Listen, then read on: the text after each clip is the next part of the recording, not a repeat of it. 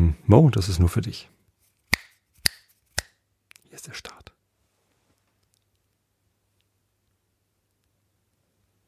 Hallo ihr Lieben und herzlich willkommen zum Einschlafen Podcast Episode 426. Ich bin Tobi. Ich lese euch heute ein bisschen Alice im Wunderland vor, das sechste Kapitel, damit ihr einschlafen könnt. Davor gibt's den Rilke der Woche und davon, davor erzähle ich euch ein bisschen was, damit ihr abgelenkt seid von euren Gedanken und besser einschlafen könnt. Und oft ist es ja so, dass man nicht einschlafen kann, weil man sich zu sehr in den eigenen Gedanken dreht, gefangen ist und dann da nicht so leicht wieder rauskommt. Genau. Ich nehme euch heute eine Episode auf, obwohl eigentlich Realitätsabgleichstag ist. Aber Holgi kann nicht und das ist euer Glück. Deswegen bekommt ihr eine weitere Episode. Denn letzte Woche ist ja der Einschlafen-Podcast ausgefallen, weil ich in Münchner war. Davon erzähle ich euch gleich. Aber vorher noch ein bisschen Housekeeping. Denn diese Woche ist mal wieder irgendwie Experimentierzeit im Hause Bayer. Ich habe mal wieder Lust gehabt, äh, was Neues zu probieren. Und zwar ähm, streame ich heute mal wieder über Facebook. Genau.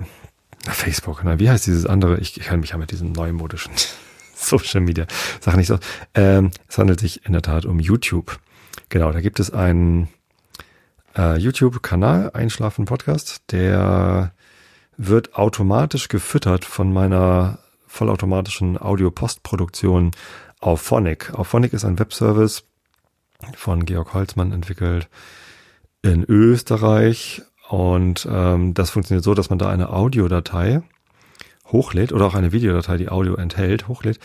Ähm, auf Phonic macht dann das Audio schön. Da wird alles schön komprimiert und äh, toll. Äh, klingt dann fantastisch hinterher, Rauschfilter, verschiedene Stimmen werden angeglichen, ist bei meinem Podcast jetzt nicht so relevant, aber äh, auf Phonic ist wirklich, wirklich toll. Also eines Podcasters Traum.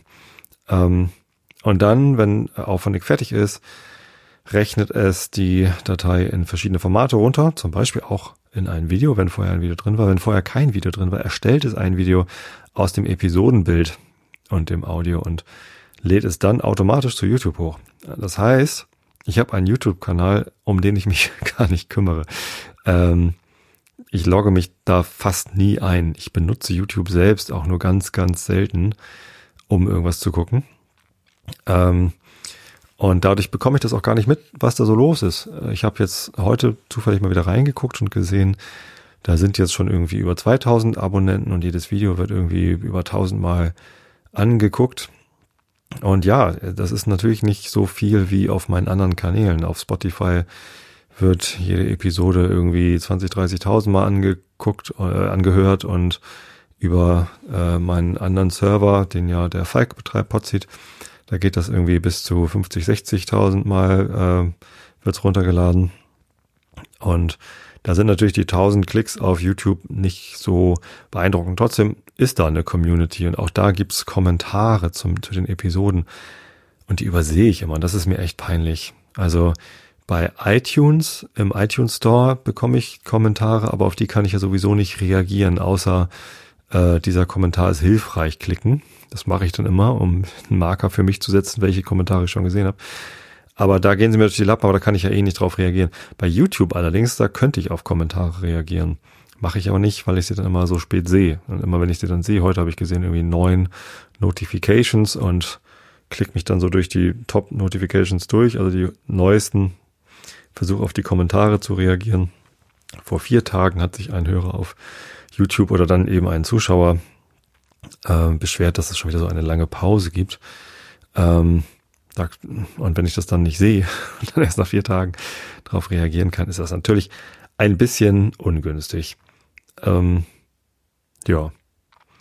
Deswegen dachte ich mir, benutze ich doch mal wieder YouTube zum Stream. Das funktioniert ja eigentlich ganz gut. Ich habe die letzten Male immer Studio Link zum Stream benutzt. Das funktioniert eigentlich auch ganz gut für viele, aber eben nicht für alle. Einige Leute hatten dann Probleme, da äh, in den Stream reinzukommen und das zu hören und dann finden sie den Chat nicht, weil das so ein komischer Irk-Kanal ist. Ähm, ja, da sind dann halt immer so fünf, sechs, sieben Live-Hörer. Zugegebenermaßen macht es ja auch gar nicht so viel Spaß, diesen Podcast live zu hören. Also ist nicht so sinnvoll, weil wenn man den zum Einschlafen hört oder zur Entspannung hört, dann äh, will man sich ja vielleicht nicht gerade in dem Moment entspannen oder in dem Moment einschlafen, wenn es dann gerade live läuft, sondern so ein Live-Event ist ja doch eher dann so, dass man sich mit den anderen Hörern austauschen will und chatten will. Und das ist ja beim Einschlafen-Podcast vielleicht nicht ganz so relevant. Trotzdem ist der Zugang über YouTube irgendwie ein einfacherer und die paar Male, die ich schon über YouTube gestreamt hatte, ähm, waren größtenteils nett. Irgendwie war erstaunlich, dass auf YouTube äh, die Präsenz der Stänkerer relativ schnell klar wurde. Also waren dann immer gleich Leute da, die irgendwie meinten, irgendwie rumstänkern zu müssen. Das hat mir nicht so gefallen. Ich mag Stänkerer einfach nicht so. Also konstruktive Kritik immer gern, auch wenn ich viel davon nicht umsetzen kann, weil sie von mir erwarten würde, dass ich mich zum Beispiel deutlich intensiver vorbereite auf die Sendung oder dass ich bestimmte Sachen trainiere oder dass ich das Buch, was ich vorlese, vorher irgendwie studiere und mir Stimmen ausdenke und was weiß ich noch alles oder eine großartige Nachbereitung der Episoden mache, also schneide wie blöd oder ein Skript erstelle oder ja, alle möglichen konstruktiven Vorschläge, die finde ich gut, aber die kann ich halt nicht umsetzen, ohne das hier zu meinem Beruf zu machen. Äh, Mache ich nicht. Also davon kann ich nicht leben, davon will ich nicht leben. Ist mein Hobby und mir macht's Spaß. Vielen anderen Leuten bringt's auch was und äh, das reicht mir vollkommen aus. Insofern ähm, danke für alle konstruktiven äh, Kritiken und Beiträge, das ist immer gut.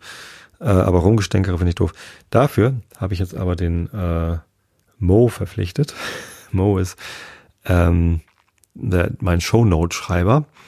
Das ist ein ganz lieber Kerle, der sitzt in Berlin, glaube ich, und ähm, schreibt, während ich live sende, immer diese Shownotes mit, die ich dann unter die Sendung pappen kann, damit ich einerseits über Google leichter gefunden werden kann, wenn Leute nach Inhalten suchen, die ich in der Sendung erwähnt hatte, oder damit Leute, die eine Episode hören und nochmal was nachschlagen wollten, was drin vorkam, äh, das irgendwie leichter haben, das zu finden. Oder auch, äh, und das ist mir am wichtigsten, Kapitelmarken erstellt, damit Leute, die diesen Podcast zwar hören, aber äh, dieses ganze Gesabbel am Anfang überspringen wollen, weil sie davon nicht so viel haben, durchaus verständlich, und stattdessen nur das Buch hören wollen, das ich vorlese, oder nur den Rilke oder so. Dafür gibt's Kapitelmarken, die erstellt Mo. Das ist extrem wertvoll für mich und für euch, deswegen freue ich mich, dass er das macht. Ähm, Genau, und äh, der ist jetzt auch im, im YouTube-Kanal. Ich meine, der hört jetzt eh live zu und schreibt YouTube äh, äh, äh Shownotes. Und ich habe ihn gebeten, auf YouTube dann auch Stänkerer rauszuschmeißen. Ich hoffe, er macht ihm nicht allzu viel Arbeit. genau. Ähm, ja, genau. Ich habe ein Episodenbild bekommen von Pia, eine meiner Episodenbildzeichnerinnen. Ähm, und das zeigt ein Schaf, das aussieht wie eine Eule. Ihr seht's, wenn ihr hier im YouTube-Kanal zuguckt äh, oder auch wenn ihr auf die Webseite guckt, wo auch immer ihr das hier hört. Äh, solange ihr nicht einen ganz schlechten Podcatcher benutzt, der Episodenbilder nicht anzeigt, könnt ihr jetzt dieses Bild sehen. Das hat mir sehr gut gefallen, weil das ähm, ja ein, ein auftragsloses Bild war. Normalerweise schreibe ich den Leuten, die mir äh, Episodenbilder zeichnen, ähm, ein paar Tage vorher, worum es so gehen wird in der Episode und bitte dann um Vorschläge und dann findet sich immer jemand, der äh, was macht. Steht dann ja auch immer in der Episode dran, wer das Episodenbild gemacht hat. Und äh, das ist ganz toll. Und diesmal hatte ich aber gar keine Idee, worum es jetzt gehen würde. Nachdem ich den Irland-Reisebericht abgeschlossen hatte, ähm, hatte ich gerade nichts, äh, kein Thema. Da habe ich aber gesagt, mach, mach doch mal irgendwas. Und ich mache dann irgendwie ein Thema draus. Und Pia hat dieses, ähm, diese Nachteule, dieses Nachteulenschaf gemacht und ich finde es äh, wunder wunderschön und eine ganz wunderbare Erinnerung an ähm, den Podcast, den ich mal mit meiner großen Tochter gemacht hatte, Klokschieders. Die Klokschieders hat nämlich zwei Eulen, eine große und eine kleine, als Logo. Und ja, jetzt ist die Eule alleine und hat irgendwie Ähnlichkeit mit einem Schaf. ich mag es sehr gerne. Nachteule, genau. Ähm, vielleicht noch ein kurzes Thema, bevor ich auf meine Münchenreise komme.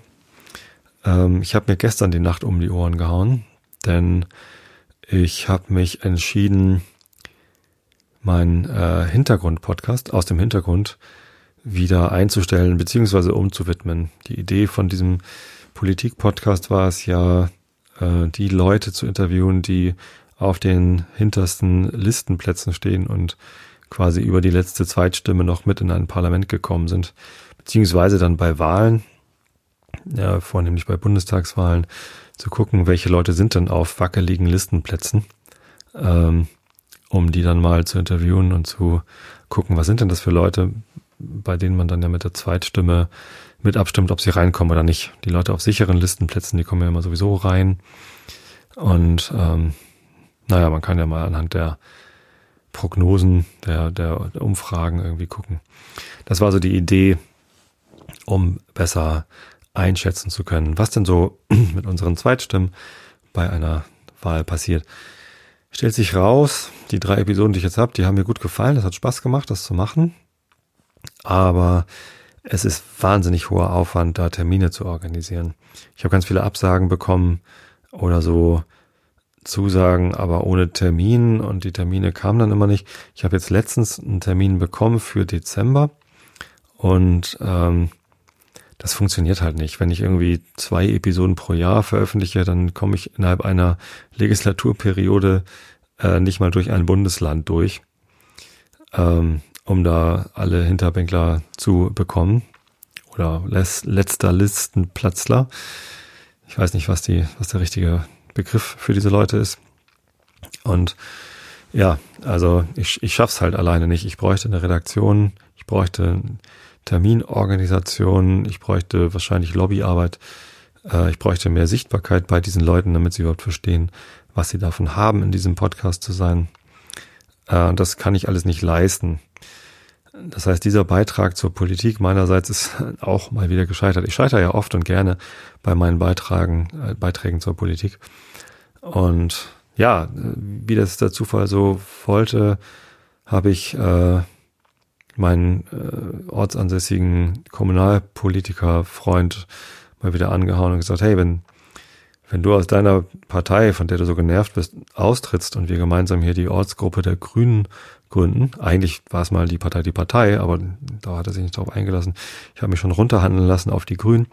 Dann äh, trete ich mit ein und mache das mit dir zusammen, weil er wollte halt irgendwie was machen mit mehr Impact und wollte mich gern dabei haben. Und ich habe gesagt, nee, in der Partei, in der du gerade bist, mache ich ganz bestimmt nicht mit.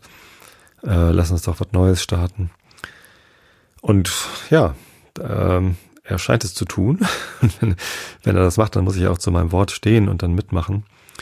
Ähm, gestern Abend haben wir uns mit sechs Leuten, mit sieben Leuten getroffen. Äh, eine davon war äh, Nadja Weipert. Die war letztes Jahr Bundestagskandidatin der Grünen für den Landkreis Harburg, wohnt in Tosted und ist auch schon im Landesvorstand der Partei Die Grünen. Ähm, junge Frau, hat irgendwie ähm, aber in ihrer kurzen politischen Karriere da schon einiges auf die Beine gestellt. Stellvertretende Bürgermeisterin in Tostedt. Und äh, die hat uns so ein bisschen erzählt, wie es so bei den Grünen läuft, was man da so machen kann. Und ja, im Wesentlichen haben wir sechs anderen uns halt kennengelernt, um zu gucken, passen wir zusammen, haben wir ähnliche Ziele. Also der, mein Kumpel hat da gleich irgendwie noch fünf weitere Kandidaten außer mir ähm, gefunden. Wir sind zwei Frauen und vier Männer. Ähm, alle im relativ ähnlichen Alter. Also ich glaube, äh, einer war schon fünf, schon 50. äh, ansonsten ich bin 43, die anderen sind so um die 40. Äh, mein Kumpel ist, glaube ich, so der, der jüngste von uns Sechsen. Äh, mit erst knapp 40. Also sehr, sehr ähnliche Strukturen. Und ja, wir haben uns mal beschnuppert gestern Abend und erzählt, wer wir so sind, wo wir herkommen, was uns so antreibt. Und auf einmal war es halb zwölf. Dann war ich irgendwie erst um, oder, oder es war elf und dann war ich irgendwie erst um Viertel vor zwölf im Bett. Äh, deswegen bin ich gerade so ein bisschen müde. Mir fehlt ein bisschen Schlaf und deswegen passt diese Nachteule auch ganz gut zu mir. Naja. Aber wovon ich euch eigentlich erzählen wollte, ist meine Reise nach München. Die war nämlich sehr interessant. Ich bin am Sonntag sehr früh aufgestanden, auch so nachteulenmäßig und habe äh, mich ins Auto nach Hamburg gesetzt und hab, bin dort umgestiegen in ein Mietauto. Denn äh, runter nach München wollte ich mit dem Mietwagen, warum erzähle ich gleich, und zurück fliegen. Ähm, ich fliege ja nicht so gerne. Ist auch erst kürzlich irgendwie entstanden, diese Aversion gegen Fliegen. Ich bin noch nie, also ich mag es in der Luft zu sein und von oben aus dem Flugzeugfenster rauszugucken, auf die Wolken, von oben auf die Erde. Das ist toll. Das bereitet mir immer wieder Freude. Ich fliege nicht oft, mehr als viele andere Menschen, aber deutlich weniger als Vielflieger. Ich bin kein Vielflieger. Deswegen kann ich es genießen, weil es immer noch was Besonderes für mich ist. Ich glaube, es wird auch nie seinen Reiz verlieren, selbst wenn ich viel fliegen würde. Ähm, aber alles andere am Fliegen finde ich immer schon blöd. Also ich bin sehr groß, ich habe lange Beine und Flugzeuge sind in der Regel so gebaut, dass die Sitzreihen weniger Abstand voneinander haben, als meine Oberschenkel lang sind. Das heißt, ich muss meine Oberschenkel immer so schräg in die Sitzreihe stellen. Ich bin da sehr eingeengt, kann mich schlecht bewegen. Das ist unbequem, sehr, sehr unbequem und das macht keinen Spaß. Ich finde Fliegen auch laut. Also ich, klar, ich kann mir so Noise Cancelling Kopfhörer aufsetzen, aber es ist irgendwie ja alles andere als bequem sag ich mal.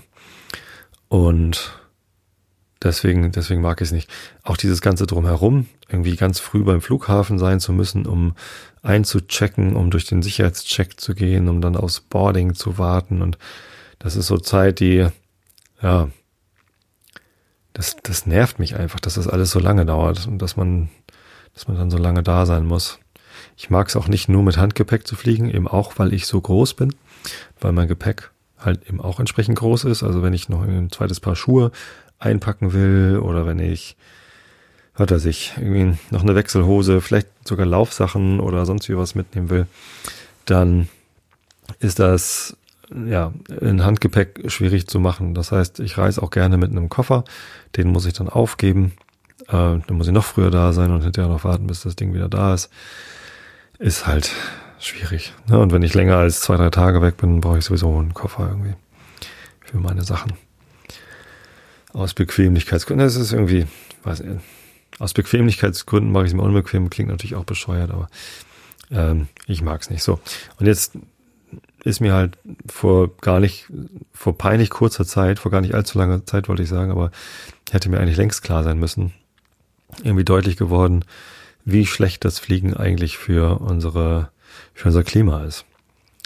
Ähm, es gab letztens äh, in der Washington Post oder New Yorker, ich weiß gar nicht mehr, irgendwo gab es einen ganz tollen Artikel darüber, wie wir äh, in einem Jahrzehnt, und zwar in einem Jahrzehnt von 1979 bis 1989, beinahe die Klimakatastrophe verhindert hätten. Ähm, das macht mich besonders betroffen, weil das schon so lange her ist. Also 1979 das ist ähm, 39 Jahre her. Habe ich so richtig gerechnet? Ja. Nee, 49. Also 20 Jahre dieses Jahr, 20 Jahre letztes Jahr. Nee, 39. Genau, 39 Jahre ist es her und seitdem wissen wir, äh, was wir hier eigentlich anrichten. Was der massive äh, Kohlendioxidausstoß vor allem in den Industrieländern ähm, bewirkt, nämlich einen äh, stetigen, sicheren Anstieg der durchschnittlichen Temperatur, Abschmelzen der Polkappen, Auftauen der Tundra, ähm, der, der Eis, äh, des ewigen Eises in, in, äh, äh in Russland. Wie heißt das da? Wie heißt denn das? Sibirien, genau. Ähm, wodurch darunter eingeschlossene Gasfelder frei werden und den Klimawandel noch beschleunigen. Diese ganzen Kippelemente, die vom äh, Klimainstitut in Potsdam beschrieben sind. Wir wissen das alles schon sehr, sehr lange. Äh, wir wissen es mittlerweile noch viel genauer, was da passiert. Und trotzdem kriegen wir es nicht hin, äh, unsere, unsere, unser Leben umzustellen. Und erst dieses Jahr ist mir klar geworden, dass, also was heißt klar geworden, aber auch dieses Jahr, erst dieses Jahr habe ich beschlossen, dass ich diese Ausrede, naja, ich fliege jetzt aber trotzdem nach Irland in Urlaub, dass das eigentlich echt blöd ist. Ich habe angefangen, meine Flüge, eben auch den Flug mit der Familie nach Irland äh, per Atmosphäre zu kompensieren. Atmosphäre ist eine Organisation, die versucht, CO2 ähm, Ausgaben durch ähm, CO2-Einsparungen an anderer Stelle zu kompensieren. Und das Geld, das man da ähm, spendet, das wird halt in äh, CO2 vermindernde Projekte eingesetzt. Das finde ich ganz gut. Deswegen äh, kaufe ich, wasche ich da mein Gewissen rein. Ähm, aber jedes, jede Tonne CO2, die man vermeidet, anstatt sie dort zu kompensieren, ist natürlich noch besser, macht es noch einfacher. Deswegen möchte ich Fliegen vermeiden. Und deswegen finde ich Fliegen auch doof. Klar, mit dem Auto runterzufahren nach München ist nochmal irgendwie auch nicht ganz so schlau. Mit dem Zug wäre es noch geschickter gewesen. Ich muss demnächst nach London und hin fahre ich auch mit dem Zug. Äh, da habe ich sogar richtig Lust zu, mal mit dem Zug durch den Tunnel zu fahren. Unter dem Kanal durch. Ähm, ist auch so ein bisschen Abenteuer. Kostet natürlich einen ganzen Sonntag. Ich muss irgendwie Montag früh da sein. Und ich sitze dann zehn Stunden am Sonntag im Zug, um dahin zu fahren. Da wir fliegen natürlich schneller, klar.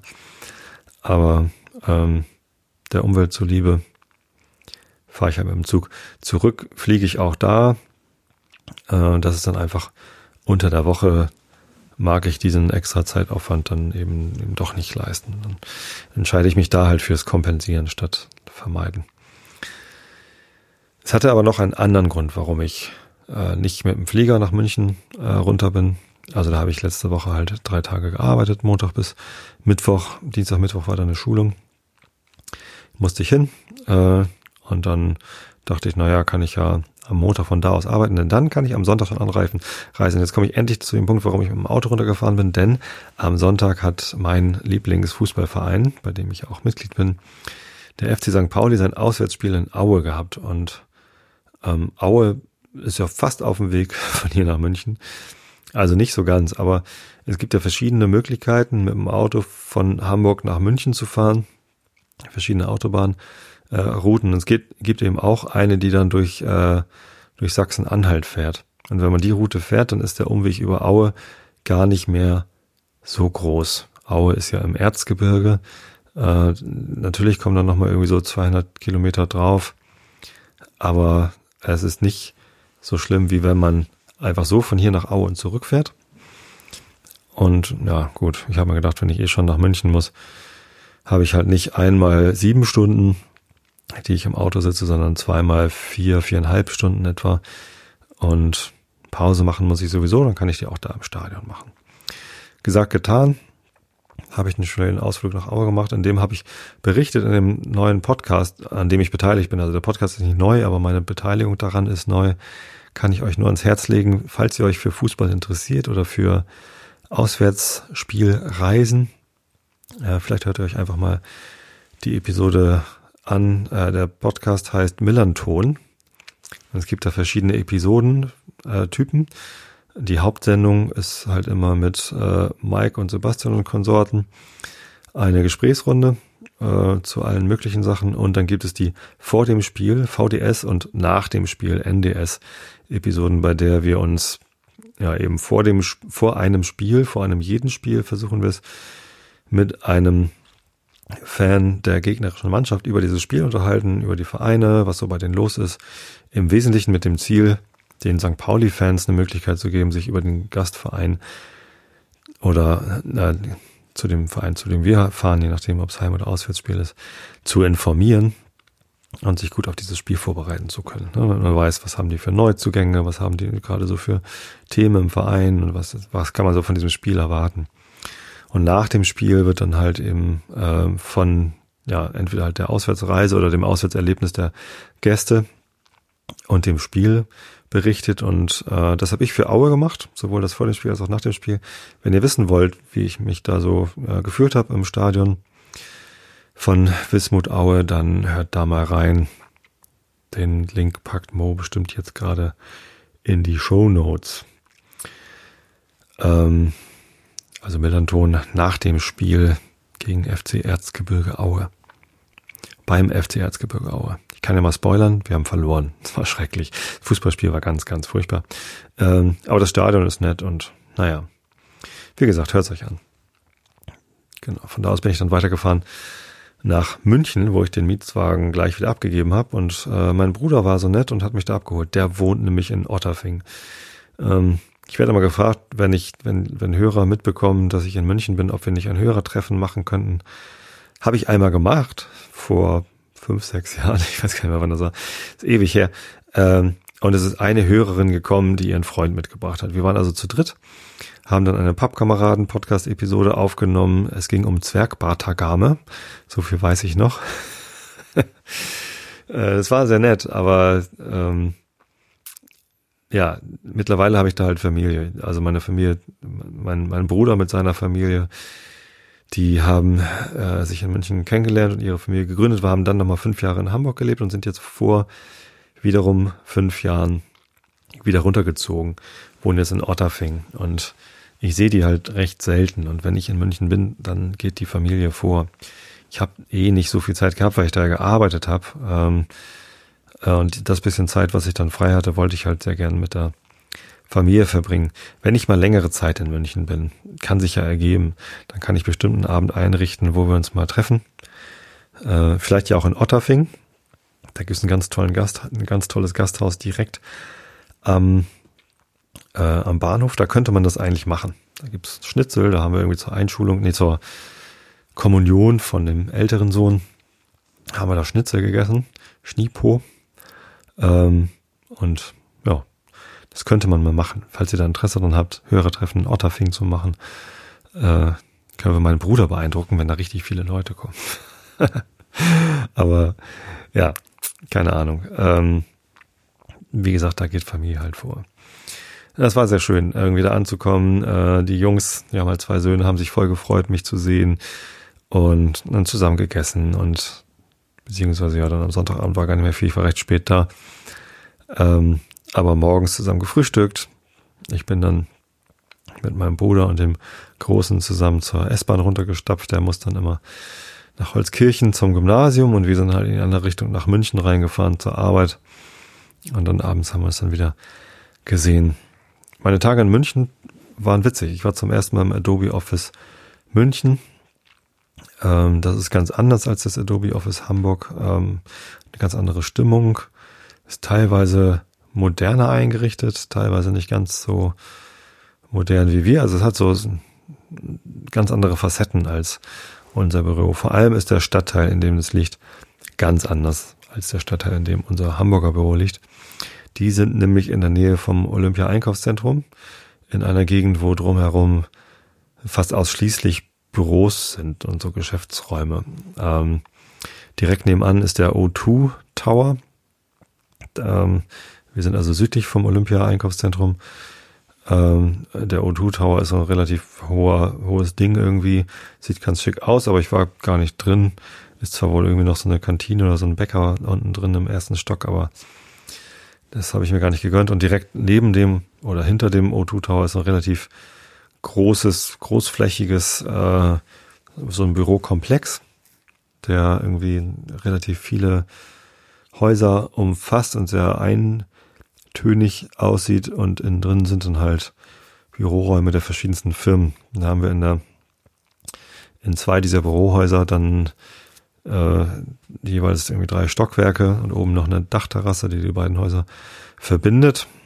Im Gegensatz zu Hamburg, wo unser Büro eher unscheinbar ist, also steht halt nicht groß Adobe dran, nur vorne an der Straße ist ein kleines Schild. Gibt's in München doch große, also das große Adobe-Logo am Gebäude selbst und große Schilder drumherum. Hier geht's zu Adobe und so weiter. Das ist schon ein bisschen anders irgendwie alles. Ne? Unser Büro in Hamburg ist halt direkt neben der Fischauktionshalle. Um uns herum sehr viel Tourismus. Ähm, vor allem sonntags früh ist da halt der Fischmarkt und da ist irgendwie Halligalli. Wir kriegen davon natürlich nichts mit, weil wir am Sonntag früh dort nicht arbeiten. Wenn wir Sonntag früh arbeiten, weil irgendwas ist, dann machen wir das von zu Hause aus. Aber Montag früh, wenn wir zur Arbeit gehen, liegt da halt alles voller Scherben. Heute wieder. Also das ist echt ähm, so, als wäre jedes Wochenende Oktoberfest um uns herum. Ähm, tatsächlich feiern die, glaube ich, sogar in der Fischauktionshalle gerade mal wieder Oktoberfest. Auch so eine Unsitte. Warum müssen wir eigentlich in Hamburg Oktoberfest feiern? Gibt es in München denn auch ein Stintfest oder irgendwas anderes, was wir in Hamburg feiern würden? Ich weiß es nicht. Grünkohlfest äh, auf der Oktoberfestwiesen. Fände ich interessant. Also dann würde ich das auch mit dem Oktoberfest in Hamburg besser verstehen. Aber eigentlich ist es doch nur Touristenabzocke. Ich meine, selbst, selbst in München ist es doch nur Touristenabzocke. Ich weiß nicht, warum müssen wir das in Hamburg auch noch machen? Naja gut, weil, weil es in Hamburg eben auch Touristen gibt, die man abzocken kann. Ich verstehe schon, ich finde es nur trotzdem überflüssig. Ja, ähm, ja, das Oktoberfest, also die Wiesen, die fing ja sowieso erst jetzt am Wochenende an, da war ich dann schon wieder weg. Das ist also mir erspart geblieben. Mein Bruder wollte mich da immer schon mal mit hinnehmen. Er geht da gerne mal so mit Geschäftskontakten hin oder mit Bürokollegen oder so. Ich weiß nicht warum. Ich mag ja bayerische Feste. Also die Kommunion, besagte Kommunion, fand ich total toll, denn in der Kirche haben alle Tracht getragen. Das gehört sich da so. Und auch mein Bruder, der jetzt erst seit fünf Jahren in Otterfing lebt, hat die komplette Otterfinger Tracht. Und das ist auch nicht irgendeine Tracht, die man in München am Hauptbahnhof irgendwie für 20 Euro oder 30 Euro kriegt. Eine Lederhose und ein Hemd dazu, sondern es muss halt die in Otterfing übliche Tracht sein, also es muss farblich passen. Und dann muss es halt auch was Hochwertiges sein, weil es halt ständig getragen wird. Also jeden Sonntag in die Kirche. Also mein Bruder geht nicht jeden Sonntag in die Kirche, aber äh, egal zu welchem Anlass man in die Kirche geht, man trägt die Tracht egal was für ein Dorffest gerade ist, ob es jetzt ein Schützenfest ist oder Dorfwiesenfest oder das Weinfest oder was auch immer gerade ist, man trägt die Tracht, das ist, gehört sich da so. Und ähm, ja, mein Bruder hat sich da gut assimiliert. Wir sind ja beide hier in Norddeutschland aufgewachsen. Also er ist ja genauso Nordlicht wie ich. Der arme Kerl ist sogar HSV-Fan. Ich meine, man sucht sich das nicht aus. Ähm, das passiert einem halt so. Aber ja, als HSV-Fan hat er natürlich im Moment auch nicht nur Spaß da in München, weil die sind halt alle Bayern-Fans und die haben es ja sehr leicht, sich gut zu fühlen. Wie auch immer. Ähm, was wollte ich noch erzählen? Ach ja, genau, Büro. Ähm, am Montag habe ich einfach ein paar Termine gehabt mit Leuten aus München, die ich nicht so oft live sehe, die ich teilweise auch gar nicht gesehen habe. Das war ganz praktisch da, einfach nochmal irgendwie, ja, einfach Kontakte knüpfen. Äh, unsere Personalabteilung sitzt größtenteils in München und in Hamburg haben wir nur eine Vertretung aus der Personalabteilung. Das ist aber ganz gut, dann nochmal irgendwie sich, sich persönlich bekannt zu machen. Und am Dienstag und Mittwoch hatten wir da eine Managerschulung. Das war auch ganz spannend, ähm, zu lernen, was Adobe eigentlich von seinen disziplinarischen Managern, also People Manager, erwartet an, an Personalführung. Und ja, ich bin im, im Sommer gewechselt von meiner Agile Coach Stelle auf eine Engineering Manager Stelle. Das heißt, ich habe jetzt auch Personalverantwortung und musste deswegen oder durfte deswegen, konnte deswegen, sollte deswegen auf diese Schulung. War ganz gut. Ich meine, die Inhalte sind alle wenig überraschend. Es ist alles so Common Sense. Ähm, das Schönste, was wir womit wir uns beschäftigt haben, war genau diese Sache, Common Sense ist nicht gleich Common Practice. Also es ist halt schön, sich einig zu sein, was, was man sich so vorstellen kann. Die Frage ist aber halt, was tut man dann davon? Ne? Also wie viel davon setzt man im, im realen Leben dann tatsächlich um oder wie viel lässt man doch eher schleifen, weil ja, Sachen eben manchmal auch schwierig sind und sich dann, man sich dann doch eher irgendwie einen leichteren Weg sucht. Das fand ich ganz gut. Äh, noch viel besser natürlich sind dann die, gerade da die Möglichkeiten zum Netzwerken. Da waren dann natürlich ganz viele Leute, die irgendwie neu in so eine Managerrolle gekommen sind, entweder neu in die Firma gekommen sind und woanders schon mal Manager waren oder aber ähm, schon in der Firma waren und jetzt eine, eine neue Rolle bekommen oder demnächst noch eine neue Rolle bekommen sollen. Die werden auch schon mal dahin geschickt. Und das war gut. Also das ist halt Networking mit Leuten aus anderen Abteilungen. Ich habe ganz viel mit Leuten aus dem Vertrieb gesprochen. Zu denen habe ich sonst eher wenig Kontakt im Moment, weil wir in so einem internen Produkt arbeiten mit wenig Endkundenkontakt und entsprechend auch keinen keinen eigenen Vertrieb haben. Ähm, trotzdem ist es natürlich gut, irgendwie im Kontakt zu sein. Wie läuft es denn bei denen? Was haben die denn für Herausforderungen? Wie arbeiten die denn eigentlich? Und das ist ganz witzig, weil Vertriebler natürlich auch bei Adobe mit einer Quote bezahlt werden. Die müssen halt ihre Zahlen irgendwie erreichen. Und die werden halt im Wesentlichen über diese Zahlen gemanagt. Und das heißt aber auch, dass die Mitarbeiter natürlich untereinander in einer Konkurrenz sind, weil jeder Kunde ja nur einmal kaufen kann.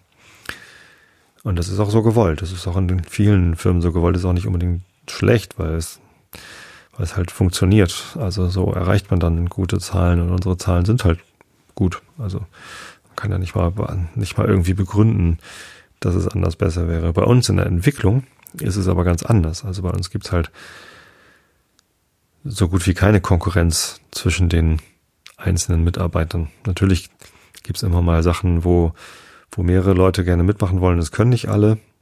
Äh, insofern dann Konkurrenz, aber letztendlich entwickeln wir halt alle gemeinsam ein Produkt. Bei uns steht Teamwork und Zusammenarbeit viel, viel, viel stärker im Fokus als da im Vertrieb. Das ist auch ganz normal äh, und auch Common Sense wahrscheinlich, aber trotzdem gut darüber mal zu sprechen und zu gucken, wie da so die ähm, die Auffassungen davon sind und wie man damit umgeht, was man vielleicht voneinander lernen kann, wie man sich gegenseitig helfen kann, äh, ja, oder einfach mal überhaupt im Kontakt miteinander zu sein. Ich habe auch einige Leute getroffen, die ich schon kannte, entweder aus Bars, also aus, zwei waren aus Hamburg mit dabei, die kannte ich natürlich und dann äh, waren aber auch zwei, drei Leute aus Basel da, die ich äh, bei meiner Reise nach Basel letztes Jahr im November Ende Oktober, Anfang November, nee, Ende November, Anfang Dezember war ich ja in Basel für ein paar Tage. Äh, ihr erinnert euch bestimmt an die Episode, die ich dort aufgenommen habe. Es stimmt, ich habe es ja schon mal geschafft, von so einer Reise aus eine Episode zu machen. Ich hatte auch diesmal übrigens das Mikrofon mit, aber ja, wenn man es dann nicht benutzt, äh, wenn man dann lieber mit dem Bruder auf dem Sofa hängt und FIFA 18 spielt und sich über die Vergangenheit und die Zukunft, über die Familien und alles Mögliche unterhält, dann kann man eben keine Episode aufnehmen. Ja, genau. Aus Basel waren irgendwie welche da, die ich schon kannte, die auch bei mir meinen retrospektiven Facilitator-Kurs mitgemacht haben. Aus Bukarest waren Leute da, die ich im März kennengelernt hatte, als ich da meine Kurse gegeben hatte. Und ja, jetzt haben wir halt gemeinsam einen Kurs mitgemacht. Also diesmal habe ich den Kurs halt nicht gegeben, sondern genommen. Ähm, und das ist natürlich gut, die Leute wieder zu sehen, zu gucken, hey, was habt ihr seitdem mit dem gemacht, was ihr von mir gelernt habt? Ja, nix. Nein, sowas nicht. Äh, aber auch da gilt natürlich, es ist schwierig. Also, äh, die Sachen zu lernen und zu verstehen, ist das eine. Die Sachen anzuwenden, regelmäßig anzuwenden und, und auch äh, gewinnbringend anzuwenden, ist was anderes. Das war total gut für mich auch nochmal zu lernen, okay, die und die Sachen haben sie annehmen können, umsetzen können, die und die eher nicht. Vielleicht sollte ich da auch an meinen Kursen noch was feilen. Da kann ich auch noch mal was verbessern, auch wenn ich die jetzt vielleicht nicht mehr so häufig geben kann wie in der Vergangenheit. Ähm, ja, es ist ja, es ist ja gut. Ich, also im Oktober werde ich sie wieder geben, die Schulung in London dann. Und dann äh, kann ich ja vielleicht noch mal wieder was dran schrauben. Ja, zurück bin ich geflogen am äh, Mittwochabend. War auch sehr schön, äh, schönstes Wetter gehabt. Sonne war gerade untergegangen, der Horizont war noch ganz rot. Und dann sind wir so über die schon erleuchteten Dörfer und Städte von Bayern geflogen. Das sah sehr, sehr schön aus. Ich habe ein Foto gemacht mit meiner Handykamera und Google hat daraus gleich irgendwie ein so ein stilisiertes Foto gemacht, automatisiert. Eins davon habe ich dann mal auf Instagram gestellt. Könnt ihr mal gucken, wie das aussieht. Ja, genau, so viel zu München und meinen durchfeierten Nächten dort. Ja, ist gerade wieder viel los bei mir. Ähm, ist auch anstrengend. Ich habe meine Krankheit gut überstanden. Vielen Dank nochmal für die vielen Genesungswünsche. Ich habe aber gemerkt, wie es mich ganz schön rausgeworfen hat, vor allem sportlich. Ich habe drei Wochen lang keinen Sport machen können und das hat mich echt genervt. Also, also die sportliche Tätigkeit hat mir sehr gefehlt. Ich war zwar teilweise, also die eine Woche, wo ich flach gelegen habe, sowieso nicht in der Lage, Sport zu machen, aber auch vorher habe ich irgendwie schon ein bisschen Sport sausen lassen und danach habe ich auch ein bisschen gebraucht, um wieder reinzukommen und es hat mir echt gefehlt und ich hatte ja so dieses Ziel, dieses Jahr 1000 Kilometer zu laufen. Das ist gerade so ein bisschen in Gefahr. Bin jetzt erst bei, äh, bei wie viel denn eigentlich? 700 oder so. 750. Ich habe hab gerade nicht, ich habe es gerade nicht im Blick. Muss ich mal nachgucken. Aber ich muss schon noch ordentlich liefern. Ich bin am Freitag das erste Mal wieder äh, richtig gelaufen. Ähm, nach meinen ganzen Spirenzchen. Äh, in der Firma meine 12 Kilometer Runde da mit meinem Arbeitskollegen zusammen. Und es tat ganz schön weh, weil ich halt echt nicht fit war. Nee, stimmt gar nicht. Ich bin auch vorher schon einmal irgendwie kurz hier gelaufen.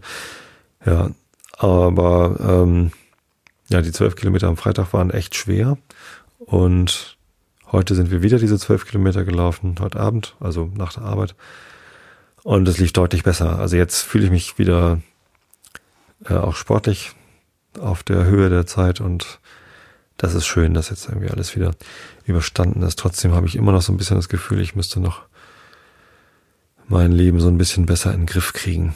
Nicht irgendwie immer nur gegen Eskalationen hier und da und noch und nöcher anzukämpfen. Ist immer halt viel los. Ist ja auch gut. Manchmal wünscht man sich ein bisschen Alltag, manchmal wünsche ich mich, wünsche ich mir so ein bisschen mehr Ruhe. Aber ja, es ist ja wie es ist. Jetzt bin ich müde. Jetzt lese ich euch den Rilke vor. Und dann Alice. Der Rilke der Woche heißt Verkündigung über den Hirten. Seht auf, ihr Männer, Männer dort am Feuer, die ihr den ganzen, äh, den grenzenlosen Himmel kennt, Sterndeuter, hierher, Seht, ich bin ein neuer steigender Stern, mein ganzes Wesen brennt und strahlt so stark und ist so ungeheuer voll Licht, dass mir das tiefe Firmament nicht mehr genügt. Lasst meinen Glanz hinein in euer Dasein, oh, die dunklen Blicke, die dunklen Herzen, nächtige Geschicke, die euch erfüllen, Hirten, wie allein bin ich in euch. Auf einmal wird mir Raum, staunet ihr nicht?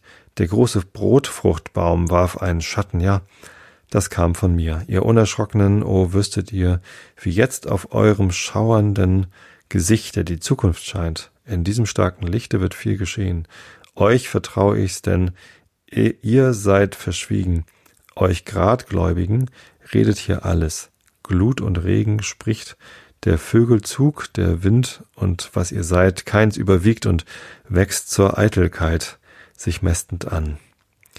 Ihr haltet nicht die Dinge auf im Zwischenraum der Brust, um sie zu quälen, so wie seine Lust doch äh, durch einen Engel strömt, so treibt durch euch das Irdische. Und wenn ein Dornengesträuch aufflammte, plötzlich dürfte noch aus ihm der Ewige euch rufen, Cherubim, wenn sie geruhten, neben eurer Herde einherzuschreiten, wundertet, wunderten euch nicht.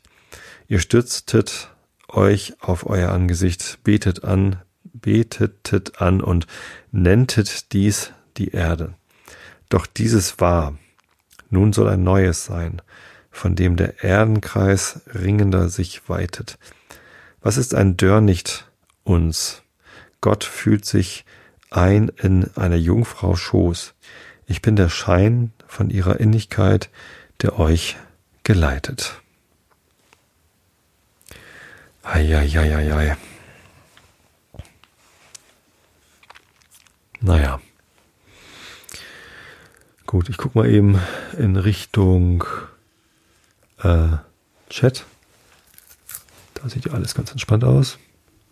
Ich hoffe, man hat nicht allzu viel Arbeit. Oh, ja, jetzt habe ich den Rechner gedreht. Dreht sich das Bild. Ähm, kann ich mal winken. Hallo. Genau. Ja, schön, dass alles gut ist.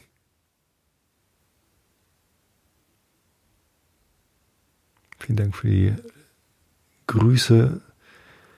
In Innsbruck gibt's den Hamburger Fischmarkt, schreibt jemand. Sobolds Brotkipp. Das ist doch schön. Ähm, meinen Brief erhalten. Wenn ich wüsste, wer du bist. Ich bekomme tatsächlich echt viel Post im Moment. Das ist total toll. Mindestens zwei, drei Brief, äh, Postkarten und ab und zu auch einen Brief. Ich habe einen anonymen Brief aus der Schweiz bekommen. Da stand nicht mal ein Absender drauf. Wenn der von dir ist, dann habe ich ihn erhalten. Fand ich ganz lustig. Ja, gut. Ich kann das ja auch mal so drehen, dass man mich hier sehen kann. Wobei ich verstecke mich hinter dem Mikrofon, auch nicht schlecht. Okay. Kommen wir zu Alice im Wunderland. Sechstes Kapitel. Ferkel und Pfeffer. Augen zu und zugehört. Noch ein bis zwei Augenblicke stand sie und sah das Häuschen an, ohne recht zu wissen, was sie nun tun solle, als plötzlich ein Lakai im Livret vom Walde hergelaufen kam. Sie hielt ihn für einen Lakaien, weil er Livret, das habe ich doch letztes Mal schon vorgelesen. Was ist denn hier los? Warum ist das nicht vorangesch... Ja, ja, doch, das habe ich schon vorgelesen. Ah, guck mal, so schlecht bin ich jetzt mal wieder vorbereitet. Bis wohin habe ich es denn vorgelesen? Habe ich es ganz vorgelesen? Ähm, es ist eine Grinsekatze. Sie können es alle. Das habe ich vorgelesen.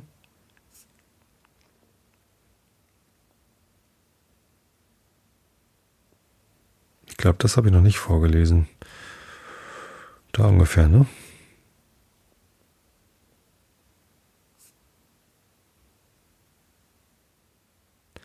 Sie können es alle, ich kenne keine, die es ausschließen, sagte Alice Hof, höflich, da sie ganz froh war, eine Unterhaltung erknüpft zu haben. Du kennst noch nicht viel, sagt die Herzogin, und das ist die Wahrheit. Ich glaube, da habe ich letztes Mal aufgehört. Hm, zumindest lese ich da jetzt mal weiter. Alice gefiel diese Bemerkung gar nicht, und sie dachte daran, welchen anderen Gegenstand der Unterhaltung sie einführen könnte. Während sie sich auf etwas Passendes besann, nahm die Köchin, die Kasserole mit Suppe vom Feuer und fing sogleich an, alles, was sie, äh, alles, was sie erreichen konnte, nach der Herzogin und dem Kinde zu werfen. Ach, das habe ich doch schon vorgelesen. Oh, bitte nehmen Sie sich in Acht, was sie tun. Ähm, doch, das habe ich schon vorgelesen. Hau ihr den Kopf ab. Alice sah sich sehr erschrocken nach der Köchin um, ob sie den Wink verstehen würde, aber die Köchin rührte die Suppe unverwandt und schien nicht zuzuhören. Ach, lass mich in Frieden, sagte die Herzogin. Ich habe Zahlen nie ausstehen können. Habe ich das schon vorgelesen?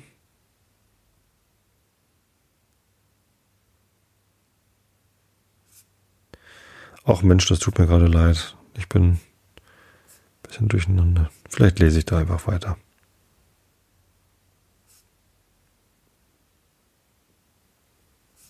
Oder? Ja, bringt ja jetzt auch nichts. Ähm, steige ich da wieder ein. Also, tut mir leid. Ähm, macht einfach die Augen zu und hört gut zu, was Augen zu und zugehört. Oh bitte, nehmen Sie sich in Acht, was Sie tun, rief Alice, die in wahrer Herzensangst hin und her, Herzensangst hin und her sprang. Oh, seine liebe kleine Nase, als eine besonders große Pfanne dicht daran vorbeifuhr und sie beinahe abstieß. Wenn jeder nur vor seiner Tür fegen wollte, brummte die Herzogin mit heißer Stimme, würde die Welt sich bedeutend schneller drehen als jetzt. Was kein Vorteil wäre, sprach Alice, die sich über die Gelegenheit freute, ihre Kenntnisse zu zeigen. Denken Sie nur, wie es Tag und Nacht in Unordnung bringen würde. Die Erde braucht doch jetzt vierundzwanzig Stunden, um sich um ihre Achse zu drehen. Was, du redest von Axt? sagte äh, die Herzogin. Hau ihr den Kopf ab. Alice sah sich sehr erschrocken nach der Köchin um, ob sie den Wink verstehen würde, aber die Köchin rührte die Suppe unverwandt und schien nicht zu hören. Daher fuhr sie fort, 24 Stunden, glaube ich, oder sind es zwölf? Ich, ach, lass mich in Frieden, sagte die Herzogin. Ich habe Zahlen nie ausstehen können. Und damit fing sie an, ihr Kind zu warten und eine Art Wiegenlied dazu zu singen, wovon jeder Reihe mit einem derben Puffe für das Kind endigte. Schild den kleinen Jungen aus und schlag ihn, wenn er niest. Er macht es gar so bunt und kraus, nur weil es uns verdrießt. Chor, in welchen die Köchin und das Wickelkind einfielen. Wow, wow, wow. Doch, ich glaube, das habe ich vorgelesen. Das ist völlig absurd. Naja, das ganze Buch ist absurd. Während die Köchin den zweiten Vers des Liedes, Liedes sang, schaukelte sie das Kind so heftig auf und nieder und das arme kleine Ding schrie so, dass Alice kaum die Worte verstehen konnte. Ich schelte meinen kleinen Wicht und schlag ihn, wenn er niest. Ich weiß, wie gern er Pfeffer riecht, wenn's ihm gefällig ist. Chor, wow, wow, wow. Hier, du kannst ihn ein Weilchen warten, wenn du willst, sagte die Herzogin zu Alice, indem sie ihr das Kind zuwarf. Ich muss mich zurechtmachen, um mit der Königin Kocke zu spielen. Damit rannte sie aus dem Zimmer. Die Köchin warf ihr eine Bratpfanne nach, aber sie verfehlte noch, sie noch eben. Alice hatte das Kind mit Mühe und Not aufgefangen, da es ein kleines unförmiges Wesen war, das seine Arme und Beine nach allen Seiten ausstreckte. Gerade wie ein Seestern, dachte Alice. Das arme kleine Ding stöhnte wie eine Lokomotive, als sie es fing, und zog sich zusammen und streckte sich wieder aus, so dass sie es die ersten paar Minuten nur eben halten konnte. Sobald sie aber die rechte Art entdeckt hatte, wie man es tragen musste, die darin bestand es, zu einer Art Knoten zu drehen und es dann fest beim rechten Ohr und linken Fuß zu fassen, damit es sich nicht wieder aufwickeln konnte, brachte sie es ins Freie. Wenn ich dies Kind nicht mit mir nehme, dachte Alice, so werden sie es in wenigen Tagen umgebracht haben. Wäre es nicht Mord, dazulassen?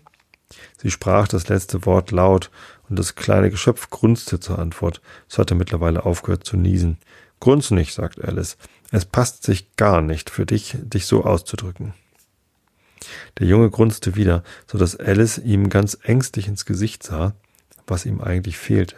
Es hatte ohne Zweifel eine sehr hervorstehende Nase, eher eine Schnauze als eine wirkliche Nase. Auch seine Augen wurden entsetzlich klein für einen kleinen Jungen. Alles zusammengenommen gefiel Alice das Aussehen des Kindes gar nicht. Aber vielleicht hat es nur geweint, dachte sie und sah ihm wieder in die Augen, ob Tränen da seien. Nein, es waren keine Tränen da. Wenn du ein kleines Ferkel wirst, hör mal, sagte Alice sehr ernst, so will ich nichts mehr mit dir zu schaffen haben, das merke dir. Das arme kleine Ding schluchzte oder grunzte, es war unmöglich, es zu unterscheiden, und dann gingen sie eine Weile stillschweigend weiter. Alice fing eben an, sich zu überlegen, nun, was soll ich mit diesem Geschöpf anfangen, wenn ich es mit äh, nach Hause bringe? Als es wieder grunzte so laut, dass Alice erschrocken nach ihm hinsah. Diesmal konnte sie sich nicht mehr irren. Es war nichts mehr oder weniger als ein Ferkel, und sie sah, dass es höchst lächerlich für sie wäre, es noch weiter zu tragen. Sie setzte also das kleine Ding hin und war ganz froh, als sie es ruhig in den Wald traben sah. Ich wäre in einigen Jahren ein furchtbar hässliches Kind geworden, aber als Ferkel macht es sich recht nett, finde ich. Und so dachte sie alle Kinder durch, die sie kannte, die die gute kleine Ferkel abgeben würden, und sagte gerade für sich, wenn man nur die rechten Mittel wüsste, sie zu verwandeln, als sie einen Schreck bekam. Die Grinsekatze saß nämlich wenige Fuß von ihr auf einem Baumzweige. Die Katze grinste nur, als sie Alice sah. Sie sieht gutmütig aus, dachte diese, aber doch hatte sie sehr lange Krallen und eine Menge Zähne. Alice fühlte wohl, dass sie sie rücksichtsvoll behandeln müsse. Grinsemies, fing sie etwas ängstlich an, da sie nicht wusste, ob ihr der Name gefallen würde. Jedoch grinste sie noch etwas breiter. Schön, soweit gefällt es ihr, dachte Alice und sprach weiter. Willst du mir wohl sagen, wenn ich bitten darf, welchen Weg ich hier nehmen muss? Das hängt zum guten Teil davon ab, wohin du gehen willst, sagte die Katze. Es kommt mir nicht drauf an, wohin, sagte Alice. Dann kommt es nicht drauf an, welchen Weg du nimmst, sagte die Katze. Wenn ich nur irgendwo hinkomme, fügte Alice als Erklärung hinzu. Oh, das wirst du ganz gewiss, sagte die Katze, wenn du nur lange genug gehst. Alice sah, dass sie nichts dagegen einwenden konnte. Sie versuchte daher eine andere Frage. Was für Art Leute wohnen hier in der Nähe? In der Richtung, sagte die Katze, die rechte Pfote schwenkend, wohnt ein Hutmacher. Und in jener Richtung, die andere Pfote schwenkend, wohnt ein Faselhase. Besuche welchen du willst. Sie sind beide toll. Aber ich mag nicht zu tollen Leuten gehen, bemerkte Alice. Oh, das kannst du nicht ändern, sagte die Katze. Wir sind alle toll hier. Ich bin toll. Du bist toll.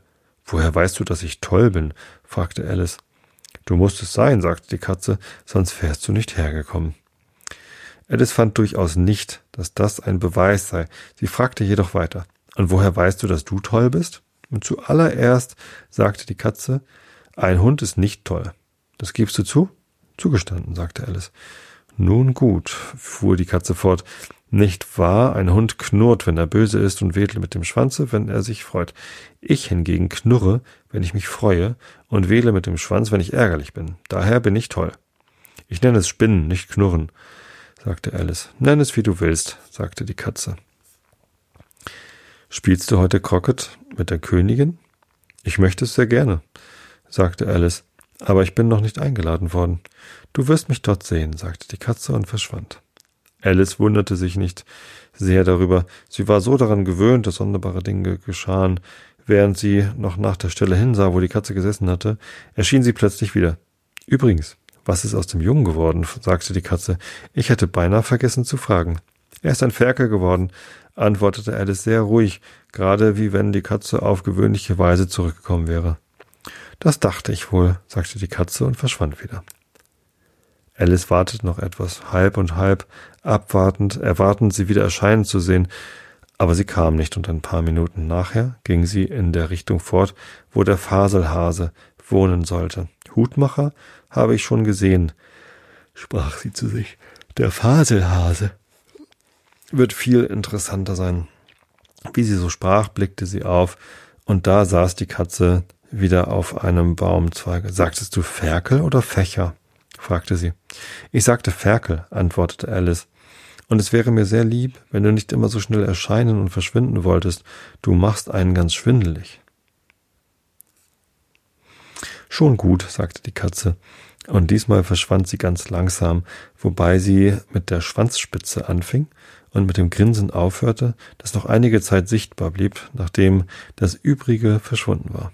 Oho, ich habe oft eine Katze ohne Grinsen gesehen, dachte Alice, aber ein Grinsen ohne Katze, so etwas Merkwürdiges, habe ich in meinem Leben noch nicht gesehen. Sie brauchte nicht weit zu gehen, so erblickte sie das Haus des Faselhasen. Sie dachte, es müsse das rechte Haus sein, weil die Schornsteine wie Ohren geformt waren und das Dach war mit Pelz bedeckt. Es war ein so großes Haus, dass ehe sie sich näher heranwagte, sie ein wenig von dem Stück Pilz in ihrer linken Hand abknabberte und sich bis auf zwei Fuß hochbrachte. Trotzdem näherte sie sich etwas furchtsam für sich sprechend, wenn er nur nicht ganz rasend ist, ich wäre ich doch lieber zu dem Hutmacher gegangen. So, das war's für heute. Nächste Woche hören wir uns schon wieder, wenn ihr mögt. Da habe ich auch schon wieder kein Thema. Mal gucken. Vielleicht frage ich mal wieder auf Facebook nach Themenvorschlägen oder ihr kommentiert hier unter dem YouTube-Video. Ich äh, werde es mir durchaus angewöhnen, hier regelmäßig reinzugucken. Spätestens nächsten Dienstag wieder, wenn ich dann wieder hier sende. Bis dahin wünsche ich euch alles Gute. Schlaft recht gut.